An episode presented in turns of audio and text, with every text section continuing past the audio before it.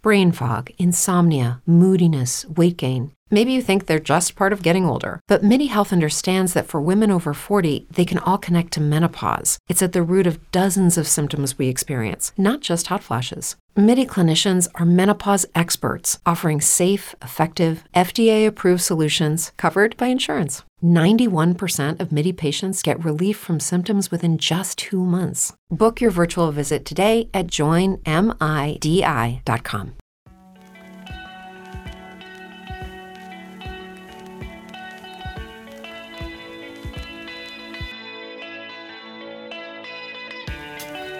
This is the Unraveled podcast with hosts Caleb Aring and Nicole Richards. Join us as we unravel a new case every season. You are listening to Season 1 The Nightmare in Ada.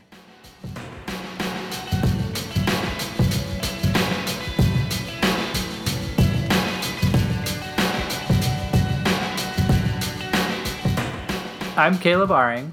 And I'm Nicole Richards. And you're listening to the Unraveled podcast. So when we left off last week, we were talking about Denise Haraway, giving a backstory of who she was, what she was up to, and leaving the episode, we left it with her disappearance.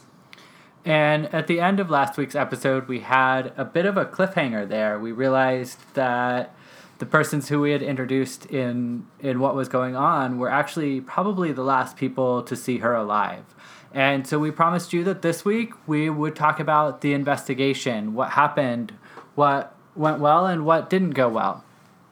And we wanted to bring in a guest who could help us out with this. Uh, so I interviewed uh, Laura Bricker, who has been a criminal investigator. She is part of Crime Writers On, which is a podcast that started shortly after Serial. And originally they talked a lot about the Serial podcast and they talk about a lot of different things, and you can check them out if you're interested in learning more about that. The podcast is called Crime Writers On. Uh, but Laura Bricker, like I said, has done some criminal investigation, and I'll let her introduce a little bit more of her credentials to you.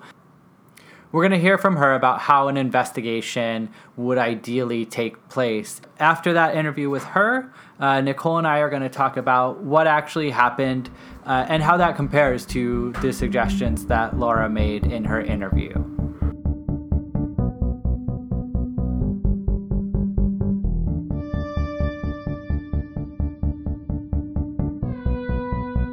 So, we're recording today for the Unraveled podcast. I reached out to you because you've worked as an investigator. Could you tell me a little bit about your professional background? Yeah, sure. Um, so, I have been a journalist for almost 20 years, um, covering a lot of police and crime issues. And in the middle of that, I took a break and I worked for seven years as a criminal defense investigator for the public defender system. D- doesn't sound like much of a break. Not really. it was pretty intense. Um, so during that time, I was a licensed private investigator um, working with them, and I worked on uh, many different types of criminal cases as an investigator for the, um, you said the public defender, right? Yes. So that's coming at it from a bit of an, a different angle than we're going to talk about today. When you look at cases working for the public defender, how do you, where, at what point do you come into it? Um, usually, we would come into it when somebody is arraigned on a charge at court and applies for a court appointed attorney. Um, if it's a high profile case, um, I may have started investigation right away. If it's something where I want to find witnesses, um, you know, very soon after an incident. Um, in other cases, I'm coming in after the fact and I'm starting based on kind of going over the police reports and maybe looking for um, situations, things that they didn't follow up on. You, when you look at the police reports, what what specifically are you looking for in those? Well, I think it kind of depends on the case. Um, you know, I would go through and I would look at who they talked with. Um, I would look at um, information from people that the police spoke with. If there was uh, further questions that I had of people that they hadn't followed up on, um, if there were people that were mentioned as witnesses that the police hadn't gone um, out and gotten a statement from, they just had their name in the police report. I might follow up on that. Um, if there was somebody that had a criminal record um, that was a witness, I might follow up on that to find out a little bit more about that person. Okay, great. And so now you're working as a journalist again? I am, yes. I'm working as a journalist and I'm on the Crime Writers On podcast. Um, we're four crime writers. I also have a true crime book, uh, Lie After Lie, that's about a murder case that took place in Missouri and Boston. Um, so we have three true crime writers and one fictional crime writer, and uh, we've had that going for about a year and a half now. That's great. So you're still, I mean, sounds like you're still really involved with um, with crimes, even though you're not working for the public defender. Yeah, more so with the Crime Writers on podcast. Um, I actually do a lot more human interest stories um, for journalism now. I'm a mother, so I've kind of toned down uh, going out into scenes. Um, but uh, yes. That makes sense. Yeah. I guess just generally, and we kind of covered this a little bit already, um, but if, if you were looking over a police report for like a robbery or a missing person, what sorts of things would you look for in in what the police did when they conducted their investigation? Um, well, let's see. Starting with the missing person case, I think you would, you know, start from the beginning in terms of talking to the people closest to that person, finding out as much as you could about that person, um, where they were last seen, who they were with, uh, what their daily routines were, um, if there was anything going on in their life that might have been a little bit out of the ordinary, um, and then speaking with all the people that would have had you know daily contact with this person um, trying to kind of retrace their steps in terms of where they were um, on you know the last day they were seen. Um, with regard to robbery um, that's kind of an open-ended question there because there's so many different types. Um, as if it's just like a, a, robbery at like a gas station or a convenience store or something. One of the first things you want to do is get the surveillance footage. Um, a lot of those places record over themselves, like every number, certain number of days. Um, so if you don't get the footage right away, you're not going to get it. And, uh, you know, obviously talking to witnesses that may have seen any vehicles in the area um, for license plates, descriptions of vehicles, you know, basically anybody that was there you want to talk to. Okay, that, that all makes a lot of sense. So I want to pivot into talking about uh, the specific case that I'm covering in my podcast. This case involves um, Tommy Ward and Karl Fontenot, and it's in Ada County. And so I just want to ask before I contacted you about being on the podcast, had you ever heard about this case at all? I had not. Have you done any outside research on it? I have not. I've uh, resisted my natural tendencies to look it up, which was really, really hard for me. uh, so I just want to go over, um, for the sake of the podcast audience, the information that I have given you, which is just the very basic information that the police investigator would have had coming into this. So it's April 28th, 1984, and we've got uh, three men who pulled into McAnally's convenience store together, but in two separate vehicles. And one of them goes into the store. It's about 8:30 at night, and he wants to get change. As he's walking in, a couple walks out of the store, a man and a woman. They then get into a truck and drive off, which the uh, the other two gentlemen who stayed saw them get into the car and drive off. Lenny, who went into the store, is waiting for a clerk. No clerk comes. He makes the little chime by the door go off a couple times. Still no clerk. Uh, he gets a little bit nosy and looks around on the clerk's uh, station and realizes that the cash register is open and empty. Uh, he then calls the store owner, the store manager, and the police, and an officer is dispatched to the scene. Other things besides the open cash register is uh, on the clerk's counter, there's an open beer can and a cigarette that was still lit and burning when Lenny walked in. There's also a college textbook open uh, behind the clerk's desk, and the clerk's purse is still there, and her car is still in the parking lot. Uh, so, if you were to get this case in the public defender's office and you were to get a police report to look at, what would you, how would you expect this investigation to have gone uh, if it had been done thoroughly?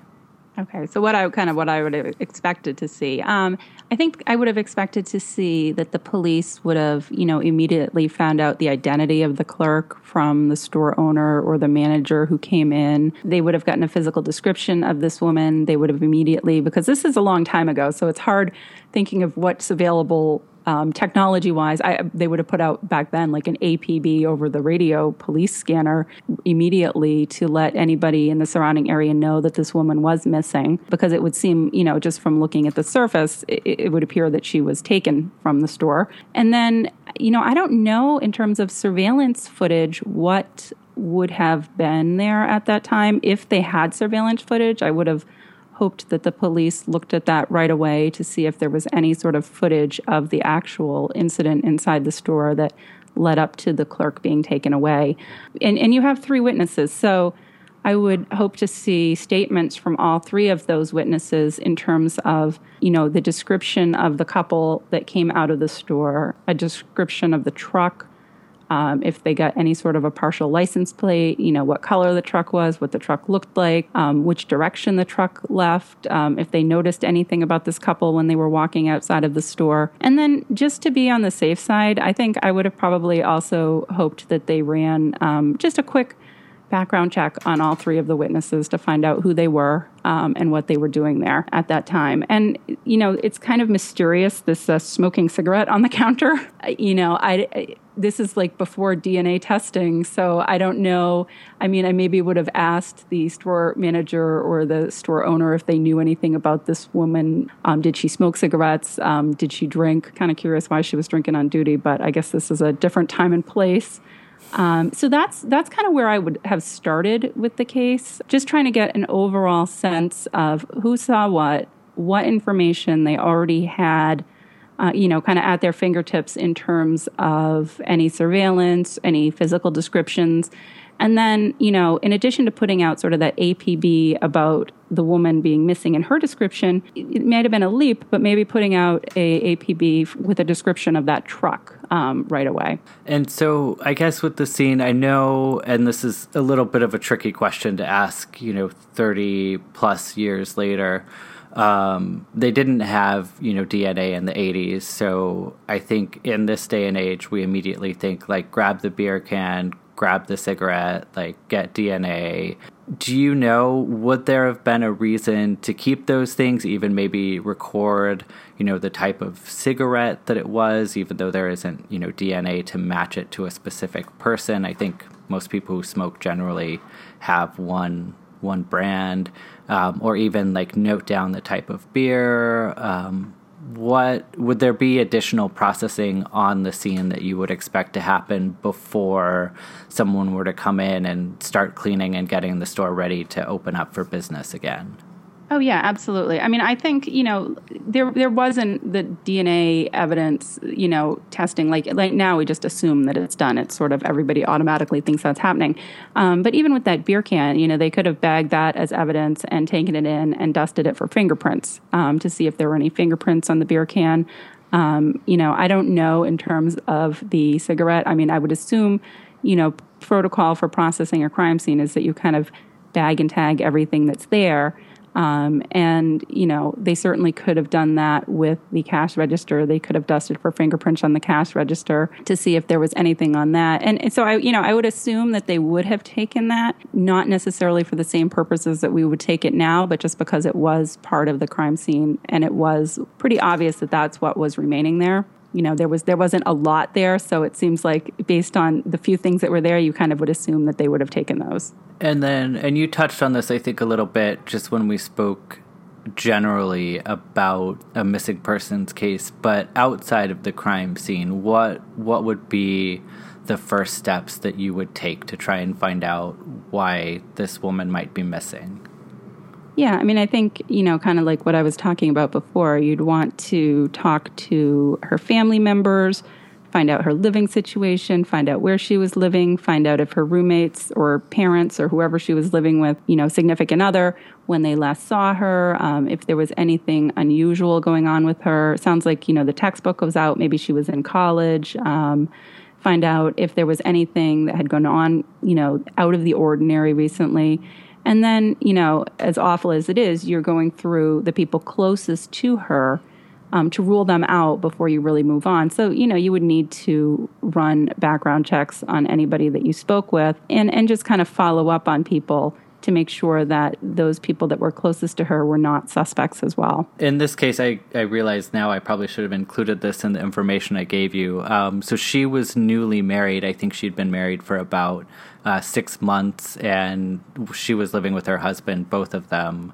were in college. So it sounds like okay. probably talking to the husband and, and I guess seeing when he saw her and getting some of that information. Yeah, absolutely. And then finding out, you know, it, it, seems like it's always people closest to you that are the ones that are involved. So, you know, doing a fairly thorough workup on the husband and kind of verifying where he was throughout the day and the evening, um, finding out a little bit more information about him and um, kind of crossing that off the list, um, just because that's usually the first place police start. Okay, great. Are there any other thoughts that come to mind uh, with a scenario like this that might that you think might be important? Yeah, no, I think it's just it's it's so long ago, but you often hear about these cases that happened so long ago and years later DNA evidence comes into play in a way that couldn't have happened at the time that a trial took place and that evidence is later used to help, you know, overturn a conviction or maybe point the finger towards somebody else. So um, you know, I think it would be interesting to see um, if there was anything, and of course, I'm going to go look this right up now, that, that, that, wasn't processed that may have been helpful to this case. Because, you know, it was obviously a very different um, time period. So, you know, practices might not have been quite as high tech as they are now, but there's certain kind of, you know, what you call like shoe leather Re, you know, I would call it shoe leather reporting, but shoe leather investigating, where you're really out on the street going through all the people that were involved in the case. And that's something that, you know, takes a lot of time but needs to be done. Mm-hmm. I, I really appreciate you taking the time. All right. Thanks a lot. Bye bye bye.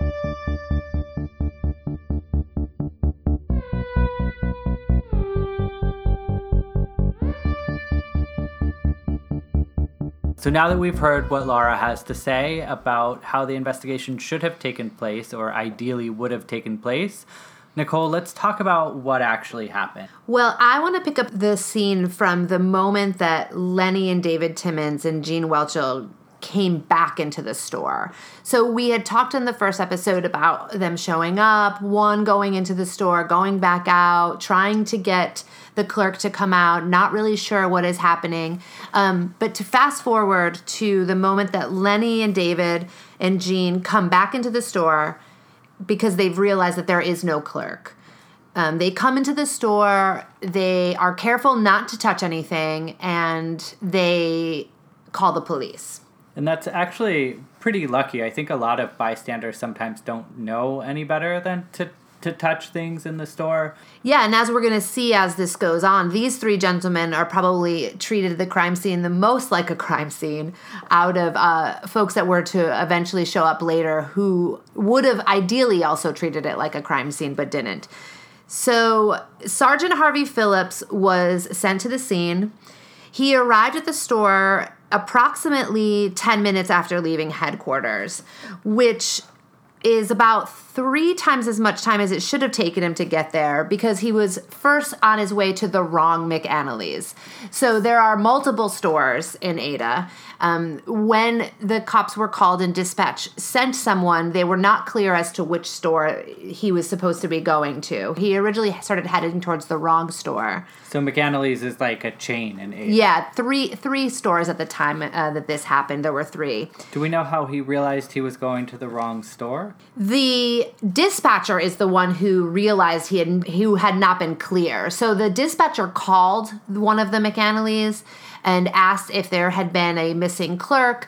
That person said no, there was no problem at that McAnally's. At this time, he realized he was not clear as to which store. But but but we're losing time, right? That's the biggest thing. And time is vital. And time in, in, in, something like, like this is vital. So even the ten minutes extra it took for him to get there is long when we start talking about missing persons. That's that's 10 more minutes away that she is. Exactly. So, upon arrival, Phillips was shown the scene by the Timmons brothers and Gene. They give the sergeant the information that a quote light colored old model pickup truck had been seen and how the truck was headed east. Okay. And so one of the things that Laura mentioned in her interview would be to get a description of that truck and to put out an APB for that truck. So do you know did they radio that information anywhere? Yeah, Phillips immediately radioed, radioed the description to Kyle Gibbs. Kyle Gibbs is who was working at headquarters. So he uh, uh, went out to his car, immediately got that information out that we were looking for a light colored old model pickup. Okay, and, and what direction they went. Exactly, exactly.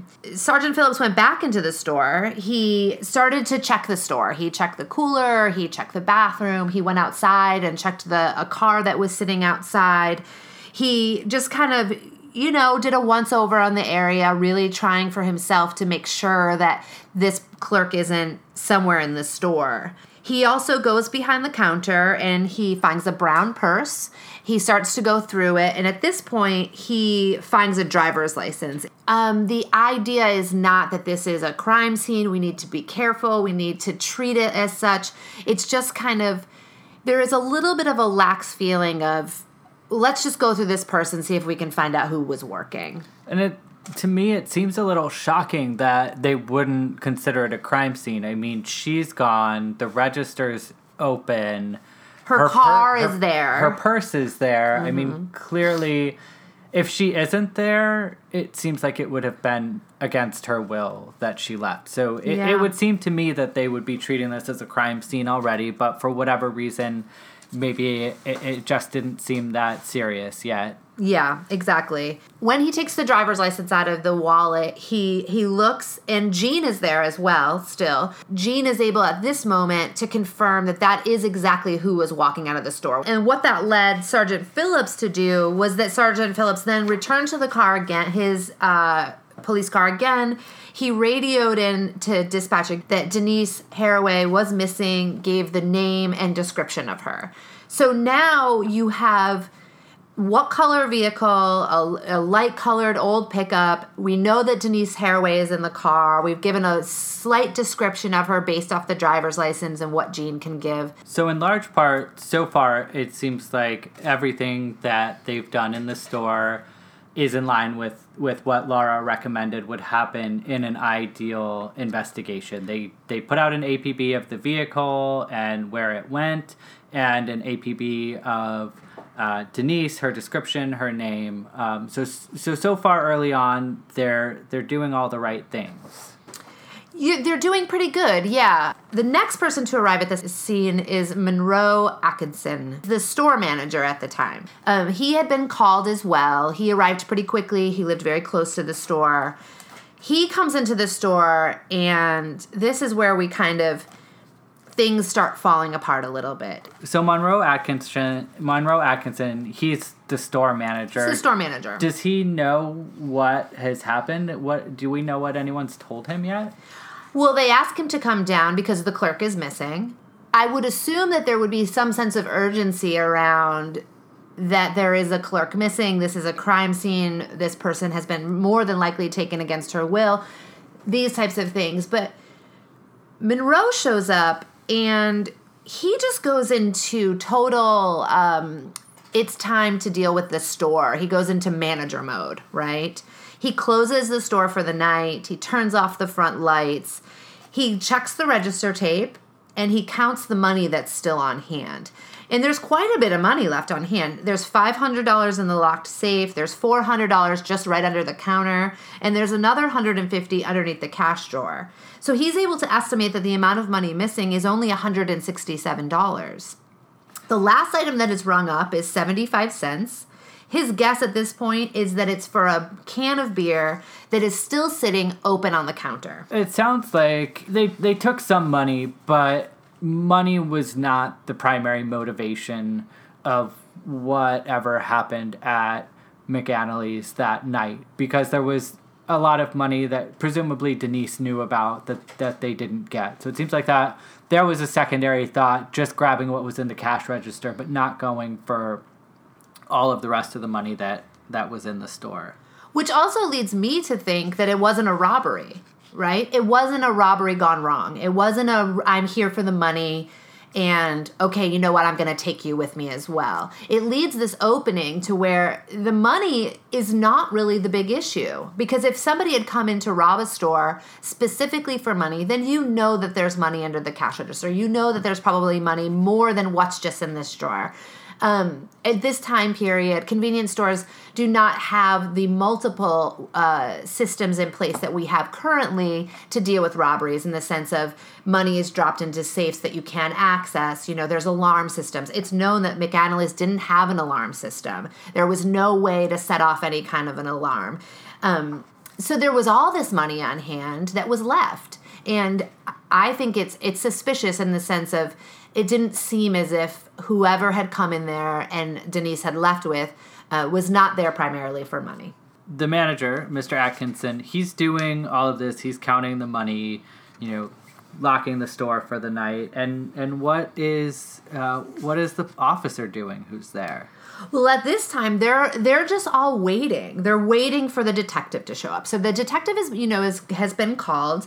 Detective Mike Baskin who is this 28 year old man who was an eight eight years on the uh, patrol as a cop. This is he is in his first year of being a detective. They're waiting for him to come, and as they're waiting for him, Atkinson complete continues to tamper with the scene, quite honestly. So he continues in his his manager mode. He is in full manager mode, and the sergeant isn't stopping him from that. Nobody is kind of intervening and saying, "Hey, we should all be out of the store." Um, Atkinson should have never been involved in what was in that uh, immediate area because what he did was he put the money away, he closed the register, he threw the beer can out, which was the last item that had been rang up. It was opened, it was sitting on the counter. Um, he threw it in the garbage. He emptied the ashtray, which had one single butt still burning in it. So he got rid of that. He threw that in the gar- in the garbage, and he basically cleaned the store and got it ready for the next day of business. So let's let's back up to the cigarette and the beer can because potentially these are huge pieces of evidence, or potentially they are full of Denise's DNA because she was drinking and smoking at the counter. And I'm assuming in this day and age in, in Oklahoma, you could smoke indoors. She could smoke while she's working, customers could walk in and smoke. So, one of the things that Laura mentioned is that um, when the police get there, they should be finding out whether or not Laura drank or smoked and, and whether or not she drank at the counter. I mean, you know, Laura mentioned it's a different it's a different time period. Perhaps that was something that wasn't frowned upon, um, or perhaps it's something that we would never expect Denise to do. Um, we do know, right, that while she was there, she was studying. Uh, so I wouldn't necessarily think that she would have been drinking at the same time. Do we know? Did the cops ask if she was a smoker and a drinker? Um, no, none of these things were talked about because the items were thrown in the garbage. So it's not as if it was in hindsight later that we were able to say, okay, this was a huge mistake, right? Um, but at the time, the items were just kind of nonchalantly dealt with, so nobody was asking questions about them. And though I don't necessarily see Denise as somebody as who was sitting at work, smoking a cigarette, drinking a beer, and studying, it doesn't fit the narrative for me. Sure, it's not impossible. But the fact that those items were never kept, and no, there was not DNA at this time, but obviously later when dna became available we could have had it could have been used. But more than anything there were fingerprints on the beer can. That is something that should have been looked at that never was. And and something i've thought about more and more as i've as i've looked at this case and i've thought about this beer can and this cigarette is that if they didn't belong to denise then there is this opportunity that the person who was there in the store with her is someone that she knew because this person was smoking a cigarette, drinking a beer. That's not something you do when you walk in to just buy something in a store or when you walk in to rob someone. There is this I'm here and I'm maybe there's a conversation, maybe there's a light of a cigarette, there's a drinking of a beer, and then something happened, something switched that they left together. But I think because those two items were there and they were they were you know the beer can is open and it had been rung up so whoever the beer can belonged to had paid for the beer it's this vital, vital piece of information that was completely ignored and really opens up the possibility of giving us a huge window into who was there in the store with her. Yeah, I would assume whoever Denise walked out of the store with is the person who knows what happened to Denise after that moment. You know, whether she left with that person willingly or not, whether there was some sort of uh, duress or force that that she was made to walk out with him and and and didn't say anything, right? She walked right by Lenny, someone who, in theory, if she was being forced, could have helped her. We don't know if maybe this person had a gun to her, um, you know, had made some sort of, of threat if she said anything, or if she left willingly. But regardless, those clues were there.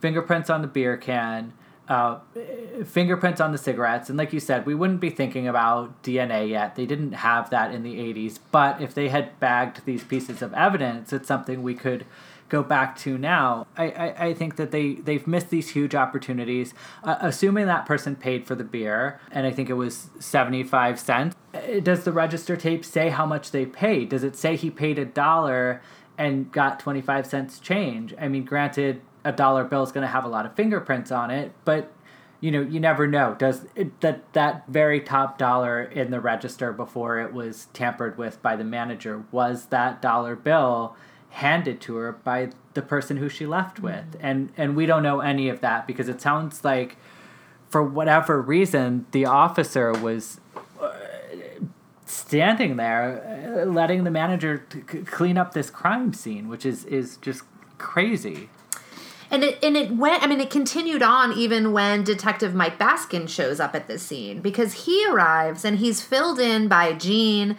um, Sergeant Phillips, the manager.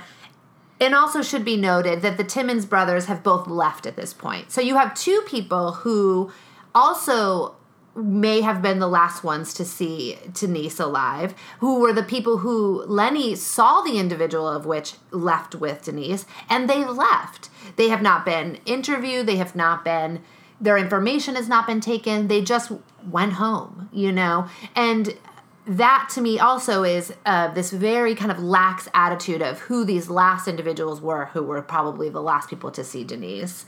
And when Baskin shows up, he gave no thought to fingerprints. His focus was 100% finding this light colored pickup truck in Denise Haraway, which granted is a honorable uh, point of focus. He called the highway patrol, he arranged to meet officers at a nearby intersection. Um, they split the city up into areas and they began searching for this truck. But I think the biggest thing that was left behind was this last area of which Denise had been in, and that was going to give us the most information about possibly who was there with her. Yeah, but I can see where in his mind it's like the priority is that we get out there as soon as possible and look for this truck that has already had way too much time to get away. Uh, but the other side of that to me is like, yes, this truck has had way too much time to get away, which means you need a plan B because at this point, that truck could be so far away. You need to be relying on the other mechanisms that you have to find her. You know, running these fingerprints, uh, searching the scene to try and get a better idea of what transpired there. And you know, while I think that it is very unlikely that she left willingly, I don't think that you know someone who's recently married who is spending her time studying at work is someone who's then gonna run off and never go to class again. It doesn't make sense. But, you know, that that's something that could have happened. She could have left willingly. And so those clues though are are at the scene where she was last where she was last seen by somebody, not out searching for a car. So it seems like it almost seems like they should have had two detectives there. You know, one to go after the truck and, and one to process the scene. Absolutely. I mean, Detective Baskin is a year as a detective. He is very green. And he began driving around to remote areas. You know, he was out there with the highway patrol, with everybody else. He would think of a place and he would drive there. And he, you know, he went out, he was thinking about where you would go if you were going to drop a body, if you were going to rape someone. This is what his mind was. So you also mentioned that they hadn't interviewed the brothers who had been there. Uh, what about Gene? No, I mean no information was is really available. There wasn't background checks. There wasn't information, detailed information about these guys given. It wasn't it wasn't looked at. They just really weren't looked at very much. They they we no one talked about the individual who may have been with Denise. Well, that's more what I'm thinking, right? Is uh, I guess I'm trying to think as a criminal, which is a little bit difficult, but if I had just kidnapped someone and I'm driving around and I see a cop car, you know, I am going to make that person hide so that the cops don't see her. So I guess my question really is like aside from this description of a light colored truck, how would they know if they had the right truck? If they it seems like they didn't they had people there who could give a description of the man that she left with. Mm-hmm. But it, did that information didn't go out. That I mean, the a description of Denise went out, but the information of who was possibly with her did not go out. And did they ever set up either of the brothers or Gene with a sketch artist? Nothing like that. Even even later after that night. Not that I know of.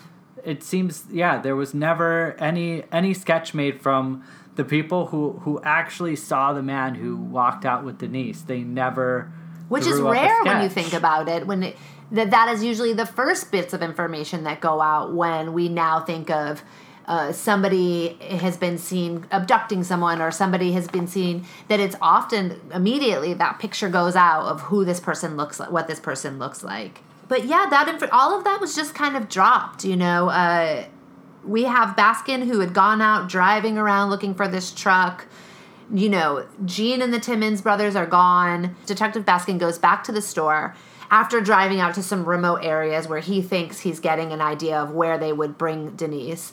Um, and, and of course, it's time is going by and he realizes that that's fruitless and he goes back to McAnally's store where um, individuals are still at the store. And this at this point he decides he better call his boss. Do we know who's still at the store when he's back at McAnally's? I'm guessing um, Atkinson is still there as the store manager. He's kind of the la- one of the last ones there uh, for the night. You know, he he he ends up sitting in the store. He's the lone person left at the store. Uh, we'll go into soon as as the night went on. He kind of held uh, camp at McAnally's with the hope that Denise would come back. You know, he he had a relationship with her. He liked her. He was obviously uh, rattled that she was missing, and he turned off all the lights and sat in the store and, and later on that evening just kind of waited. Baskin decides to call his boss, mm-hmm. who is the captain, Detective Captain Smith. He's at home, he's sleeping. Um, Smith answers the phone, and his his words of advice to Baskin are to treat the store like a crime scene. This was his advice, and he went back to sleep had he gotten up and maybe gone down there, he doesn't know if it would have changed things. We don't know if it would have changed the. But you know, you have a much more seasoned detective walking into a crime scene who looks at the crime scene as just that. Where we had Baskin come in who didn't look at it as a crime scene. He was focused completely on the outward, where this truck was going, and kind of just really skipped over the store. Well, and I, I, assume that even though Detective Baskin was a, a fairly new detective, uh, you know that that Detective Captain Smith assumed that he would still know how to treat it as a crime scene, and it, you know it's the middle of the night, he's not on duty, and, and he's delegating, right? Which is is probably what you would assume someone would do, although maybe in a in a more serious situation, he he should have gotten up and and gone out. I think at this time he was also less than a year from retirement. Yeah. Um, which may or may not have played into that decision. We don't know, but who I can. knows? But yes, I think he was also very much seen as a, a captain who had gone this route, uh, you know, to kind of get to retirement and and that kind of thing. It, and and also we, we don't have the ability at this moment when you receive that phone call in the middle of the night to know just how complicated this case is going to get, right? No, there's no way of knowing that. You just think treat it like a crime scene, do your job, I'm going back to sleep. Um, you know, you've mentioned the way that the scene has been treated it's clearly not being treated as a crime scene. You know, why it wasn't being treated as a crime scene before that advice was given you know, it doesn't make sense. I don't know. I, am sure that in some way it, it made sense uh, to Detective Baskins. But then after he gets this advice, after he's told, treat it as a crime scene, you know, it, it seems like nothing changed and nothing was done. And at this mm-hmm. point, you know, everything happened in the middle of the night. Uh, I feel pretty certain saying that there there wasn't a garbage pickup in the middle of the night. So that trash bag that uh, that the store manager, Mr. Atkinson, filled is is there somewhere. You mm-hmm. know, he could have gone and gotten it and said, oh, "Okay, this is a crime scene. Like, let's grab these things that were there. Let's." And we don't even know really if in also in Baskin's defense, we don't actually even know if he was ever told that the beer can and the cigarette butt were there. Because by the time he arrived, the manager had already cleared this space out, had counted the register, had cleared the area. And so we don't even know if he was informed until much later. Hey, there was a beer can. Hey, there was a cigarette butt. And that's something I didn't even think of is that before Detective Baskin got there, we just had the, the regular patrolman. Yes, Sergeant there. Phillips was there. And so perhaps. Who is not a detective. Perhaps Sergeant Phillips didn't tell Baskin any of this. Based on, you know, our conversation, my conversation with Lara, it seems like the investigation got off to a good start as far as actually searching for Denise, putting out that APB on the car, putting out the APB uh, with her name and her description, and that all went well as far as like we need to find Denise, but uh, that's where it ended, and that's where things went downhill as far as finding out who was it that was with her, how do we find this person. Um, what every, did this person look like? Yeah, yes. everything exactly. Everything that didn't have to do with Denise, everything that had to do with the person who who took her, and and you know that that all went wrong. Mm-hmm, exactly.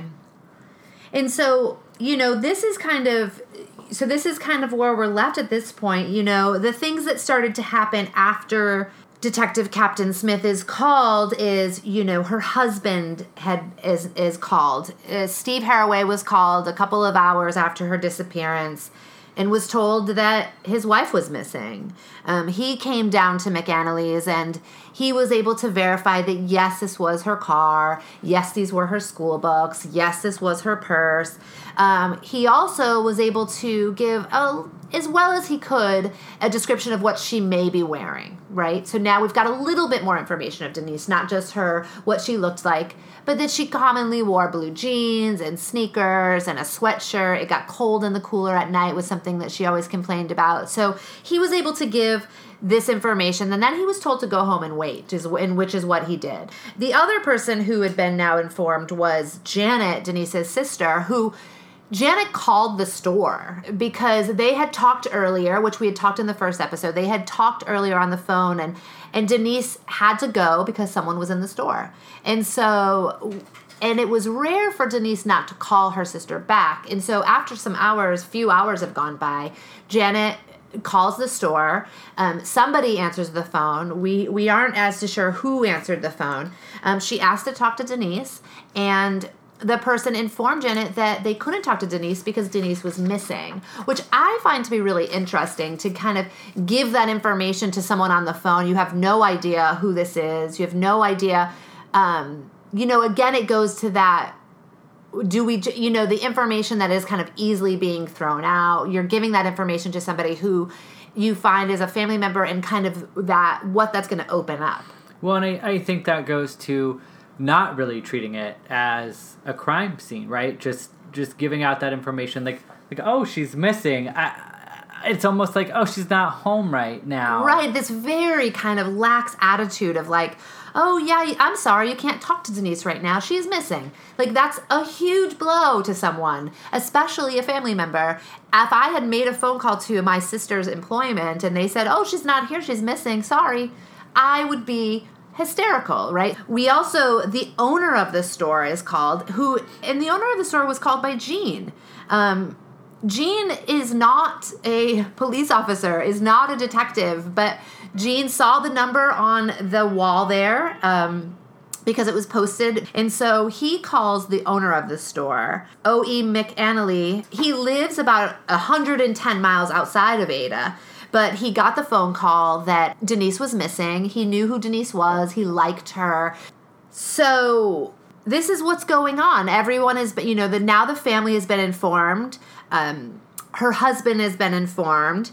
Deputies and highway patrol are fanned out all around Ada and they're looking for this pickup. And one of the big things that happens, and which we'll see later on, that this is a huge um, break in this case as to the direction this case eventually went is that while they're fanned out and they're looking, some deputies stop at JP's Pack and Go, which is right down the way from McAnally's. It is about three tenths of a mile east of McAnally's, so it's very, very close by.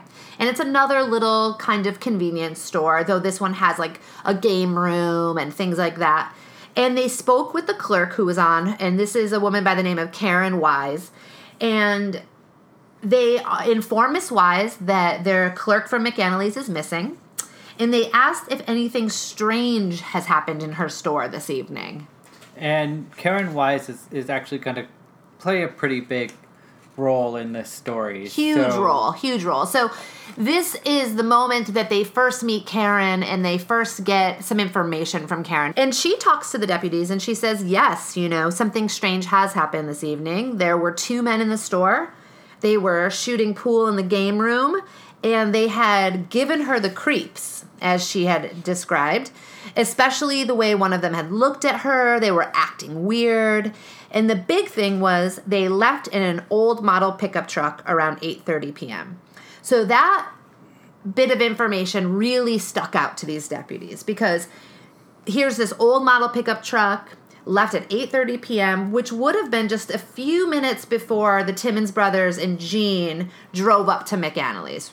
I mean, like like I mentioned earlier, it seems from uh, what I've read about the case that there, there are a lot of people with pickup trucks. In, it's Oklahoma. in in Ada, Oklahoma, particularly in the 80s. And and so that may be significant. It, it may not be significant, right? Right. And the fact that Karen says there were two gentlemen, from what we know at this point, there's only one individual that came to McAnally's. We don't know if there was another individual maybe in the truck. That information, you know, again, was not really fleshed out, wasn't really, you know, the Timmons brothers and Gene were never questioned with such uh, thoroughness to find out, you know, as much information as they could get, as fresh as it was in their minds. Um, we know that you know people's memories get very very blurry as we as time starts going on, and and so that the time would have been then. You know, this night would have been the night to get as much information to bring the. I mean, the Timmons brothers left the scene without even checking it. You know, they left. Where, as Laura had said, background checks you know, thorough questioning, thorough um, information from these people who saw her, were the last people to see her. That is such a huge moment in this case. They held so much information that was just kind of overlooked and and was not. They did not spend the time on it that they should have. They think that they have a lead now with Karen. As Saturday night came to a close, the information from Karen is the the only piece of information that they have that they've decided to kind of stick with. So to, to wrap up what happened on Saturday, as late Saturday night comes to an end, the way everybody was left is that we have Monroe Atkinson, the store manager. He stayed at McAnally's well into the night. All the lights were turned out, and he was really hoping to receive a call from Denise at the store. Steve, her husband, was sitting at their apartment, also was waiting for a call from Denise. You know, you had these folks that were just really, really because that's the thing we can't forget. It's easy to talk about a case and say, "Oh, uh, the person is missing," and talk about these details. But Monroe was a fr- looked at her as a friend. Steve, this is his new wife. You know, there's a lot of emotion here on on when somebody is missing. It's now getting later and later and later on Saturday night, and these folks are just waiting and hoping that they're going to hear from her.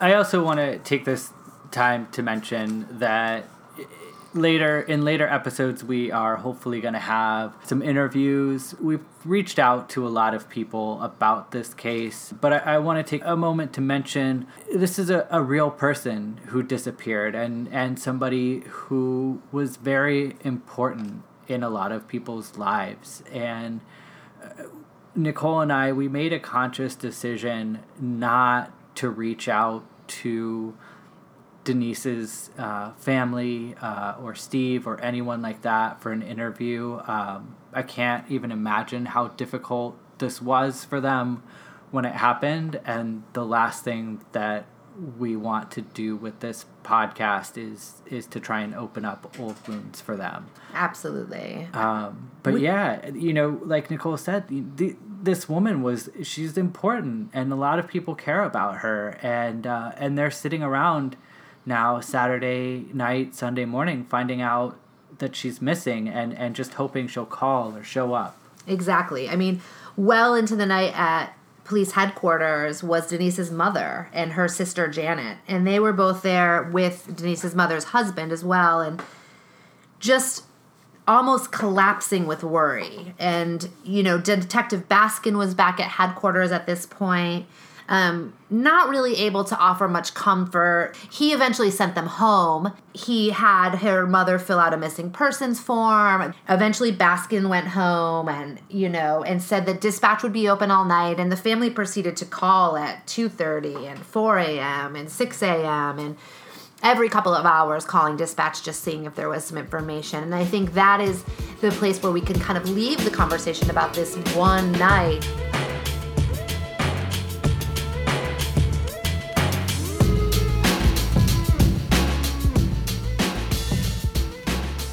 So now that we've really talked about what happened that night, there are really two things for the police to do at this point. And number one is look for Denise, try and find Denise. And number two is to look at suspects. In next week's episode, we'll talk about the search for Denise and we'll also talk about the suspect pool. And you know, Laura mentioned in her interview uh, some of the places to start with suspects would be, you know, number one, running background checks on the Timmons brothers and on Gene Whelchel. You know, these these people who were last to see her alive. A- as Laura said, unfortunately, in a in a lot of missing persons cases, it's it's someone close to the person. It's someone who they know. So really taking a look at her new husband, uh, taking a look at her her family, or if there was anyone else in her life. Um, so those would be, uh, based on our discussion with Laura, the place to start with suspects. So next week, let's pick up and talk about where did the police go with that? Who were they looking at? And I think we're going to be surprised. I think uh, to see that the places Laura mentioned are not the places that they focused. So I think it is um, again a, a case where the best practices and the things that would make the most sense and the things that we can easily look back uh, now in the future and say, why didn't they do it this way? Uh, they just went in another direction. And so, to learn more about that, join us next week for another episode of Unraveled.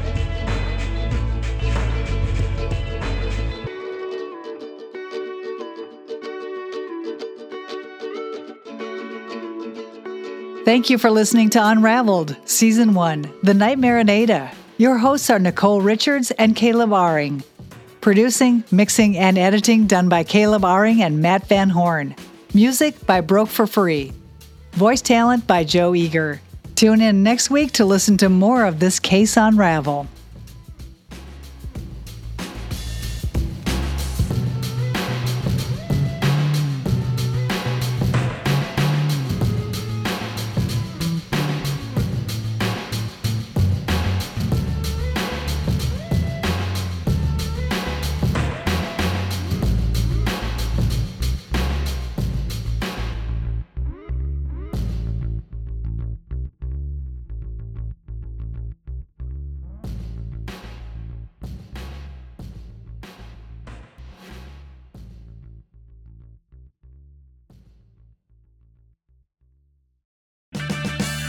Purchase new wiper blades from O'Reilly Auto Parts today and we'll install them for free. See better and drive safer with O'Reilly Auto Parts. Oh, oh, oh, O'Reilly Auto Parts.